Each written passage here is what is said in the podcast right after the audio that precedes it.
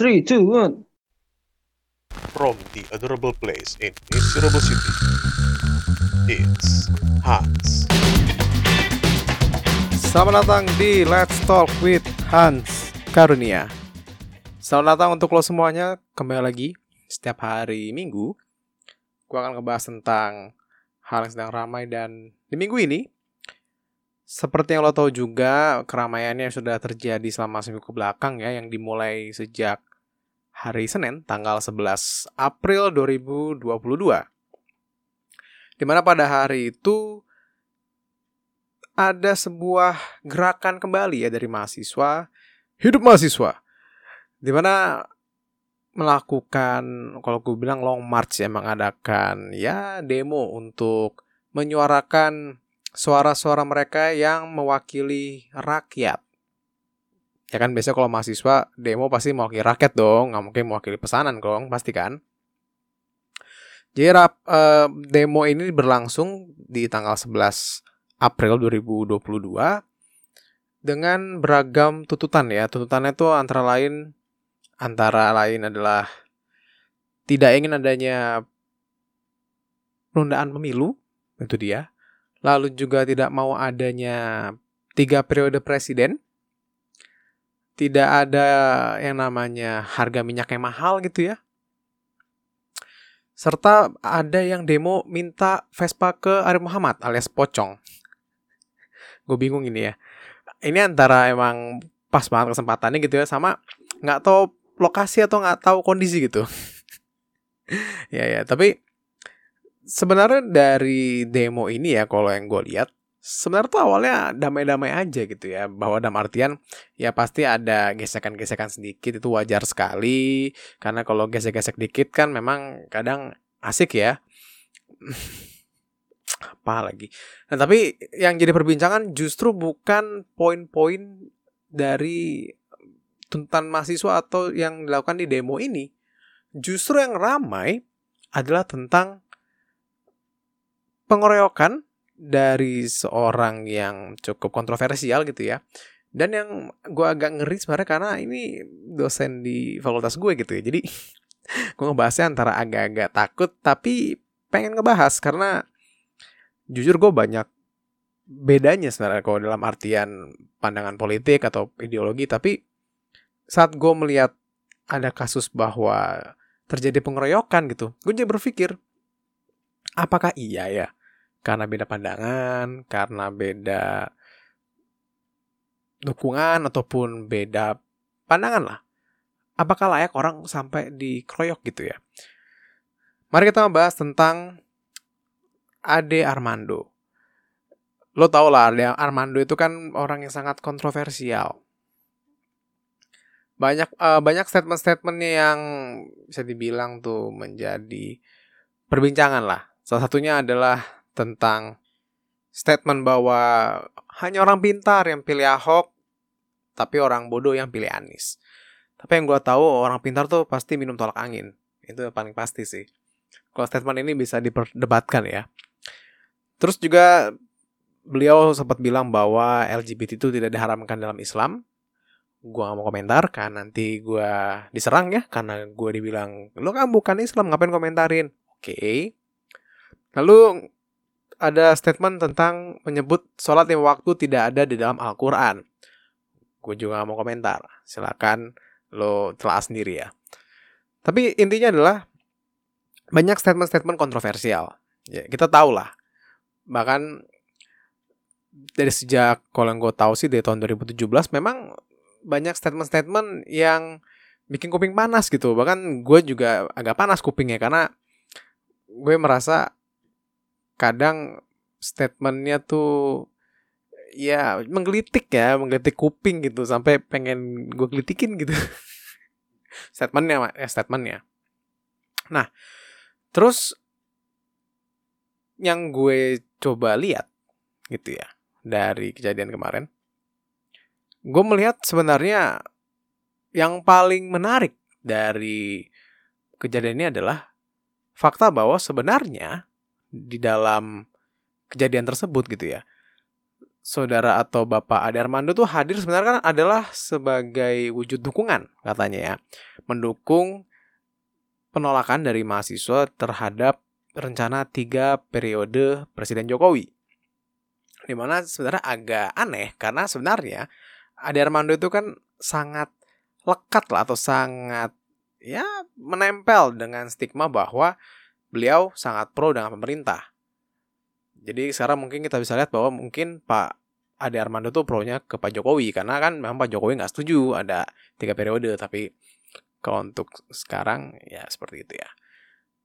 Terus ya yang lo tau juga akhirnya kan ada berita bahwa Ade Armando di gue bilang dikeroyok gitu ya bahkan sampai dibuka celananya gitu ya sampai ya video berseliweran di media sosial. Apa kalau udah sempat lihat gue belum. Kalau bisa kirim. Oh enggak enggak. Nggak usah dikirim. Cukup cukup. Gue cukup ngeliat fotonya aja di mana mukanya bonyok berdarah. Udah cukup itu aja. Nah saat kita tahu bahwa ada Armando habis digebukin gitu ya kita kan penasaran gitu ya. Kira-kira apa sih statement yang bakal muncul gitu dari Ade Armando pasti kan statement yang akan membuat kita tenang gitu ya membuat kita damai membuat kita tidak tambah panas gitu ya karena kan kondisinya tuh bener-bener membuat kita jadi prihatin gitu ya.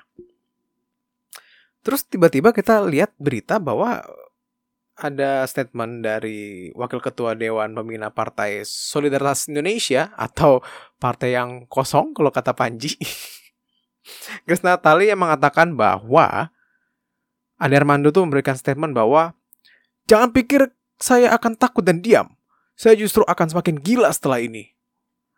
Wah, ini kalau kayak di game Tekken ya. Get ready for the next battle.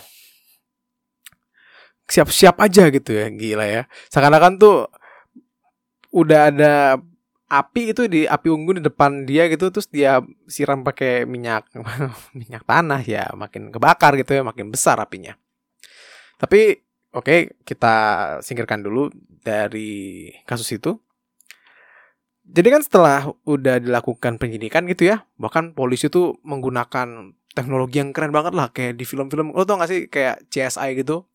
Pakai facial recognition gitu. Wah keren banget gitu ya. Gue berpikir bahwa artian ini pasti cepet ketemu nih tersangkanya gitu ya.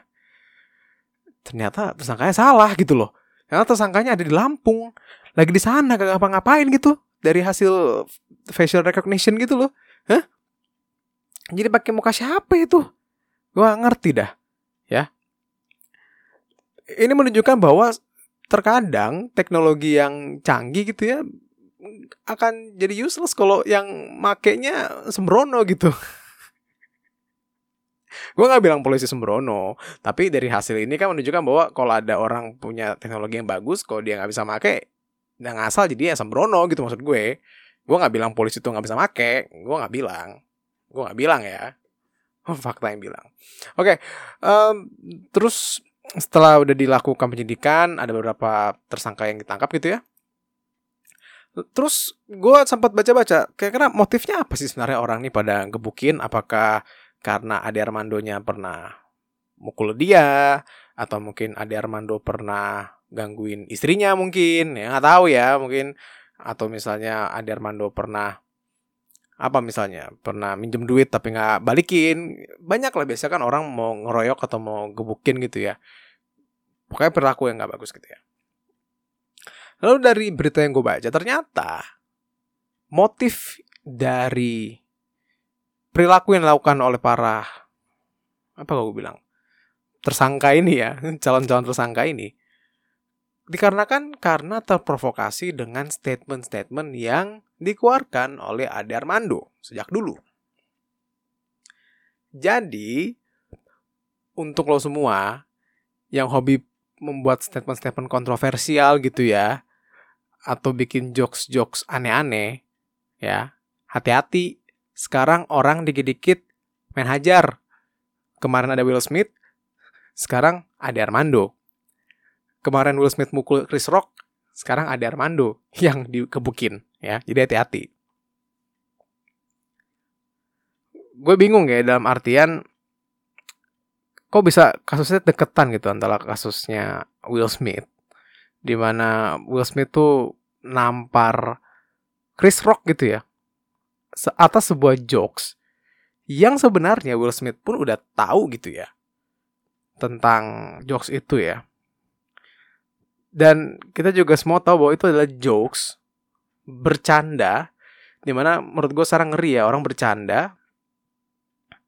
Kalau dia nggak suka bisa langsung mukul. Sama juga dengan Ade Armando memberikan statement yang bisa jadi kontroversial lalu orang dengan mudahnya saat ketemu langsung digebukin ya pasti dengan intrik-intrik atau dengan bumbu-bumbu lah dipas-panasin pasti karena kan nggak mungkin orang main pukul aja gitu. Paling kan teriakin apa mungkin maling atau apa gua nggak tahu. Tapi intinya adalah kalau emang motif yang menjadi dasar pengeroyokan adalah karena terprovokasi dengan statement yang sering diberikan oleh Ade Armando, itu menunjukkan bahwa Indonesia sebenarnya belum bisa hadir atau belum bisa hidup di dalam dunia yang memang memberikan kebebasan bagi semua orang untuk berpendapat atau berekspresi. Lo boleh nggak suka dengan statement banyak orang gitu ya. Gue pun banyak yang nggak setuju dengan statementnya Ade Armando. Tapi apakah perlu kita sampai pukulin? Apakah kita perlu sampai gebukin? Karena itu menunjukkan betapa mengerikannya bahwa terdapat sebuah fakta bisa jadi saat lo tiba-tiba memberikan statement yang bisa jadi tidak diniatkan tapi tiba-tiba kepleset gitu ya dan mengganggu sebagian orang, lo bisa berpotensi digebukin bahkan dibunuh. Semoga nggak sampai sana tapi bisa jadi paling nggak digebukin. Anggap aja misalnya gue, gue ngasih statement kontroversial gitu ya. Terus tiba-tiba gue lagi jalan di dekat-dekat, bisa jadi di mana misalnya di depan mall Margo City lah misalnya gue lagi jalan gitu ya tiba-tiba ada yang kenal sama gue gitu terus diteriakin oh ya ada Hans kebukin kebukin apa nggak mati gue di situ hmm? Udah gitu ya kan gue nggak terkenal terkenal amat ya orang juga kayak mau nolongin bingung ini siapa yang digebukin yang ada mungkin malah nambah gebuk-gebukin malah nambah dipukulin gue sementara kan kalau kayak ada Armando ya meskipun ya lo tau lah di Armando paling nggak pasti orang akan lebih notice dan pasti akan ngebantu. Gue nggak tahu ngebantu mukulin atau ngebantu nolongin, tapi maksud gue adalah jauh lebih dikenalkan. Dan ya gue gue makin bingung kira-kira sekarang tuh orang mau berpendapat makin takut nggak ya? Kemarin kan takut karena bisa jadi statementnya nanti dikriminalisasi gitu ya sama ya pihak yang berkait gitu ya. Nah sekarang lo bikin statement, jangan-jangan lo bisa digebukin perkara statement lo gitu. Betapa mengerikan. Dan ini gue nggak nggak bisa menyalahkan orang sepenuhnya dalam artian ya memang kedewasaan seseorang atau kedewasaan sebuah masyarakat dalam lingkup negara demokrasi itu nggak bisa didapatkan dalam waktu satu hari nggak bisa. Karena kita tuh terbiasa memberikan sebuah pilihan kepada orang-orang. Lo harus milih sisi. Lo mau ngambil sisi A apa sisi B. Saat lo ngasih sisi B itu berbeda. Lo ngasih sisi B, sorry. Lo ngasih sisi B, itu sebuah hal yang buruk gitu loh. Dan sisi A pasti bagus. Jadi saat sisi B mungkin melakukan komentar yang buruk terhadap lu, lu langsung menganggap bahwa dia tuh musuh dan harus dibunuh gitu loh atau dipukul. Terus di mana kebebasan berpendapatnya gitu?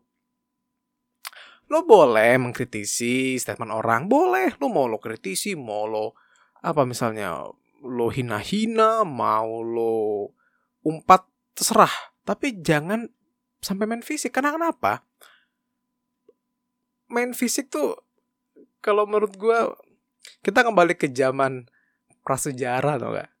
Indonesia kan udah tahun 2022 kan paling Indonesia tuh udah udah katanya kan udah maju gitu.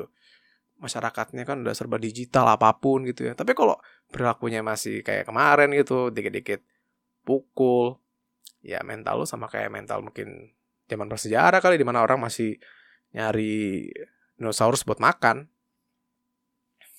Gitu loh. Dan gue ngeliat ini ini sebuah tendensi yang buruk sih. Jangan sampai nanti 2024 gitu ya karena perkara perbedaan pandangan politik akhirnya sampai sampai pukul-pukulan I mean come on. Nggak gitulah. Nggak nggak nggak perlu kayak gitu. Dan gue harap ini adalah kejadian terakhir. Semoga ini jadi kejadian terakhir. Karena kalau misalnya ini bukan jadi kejadian terakhir jangan sampai ini jadi sebuah awal dari kejadian yang jauh lebih buruk lagi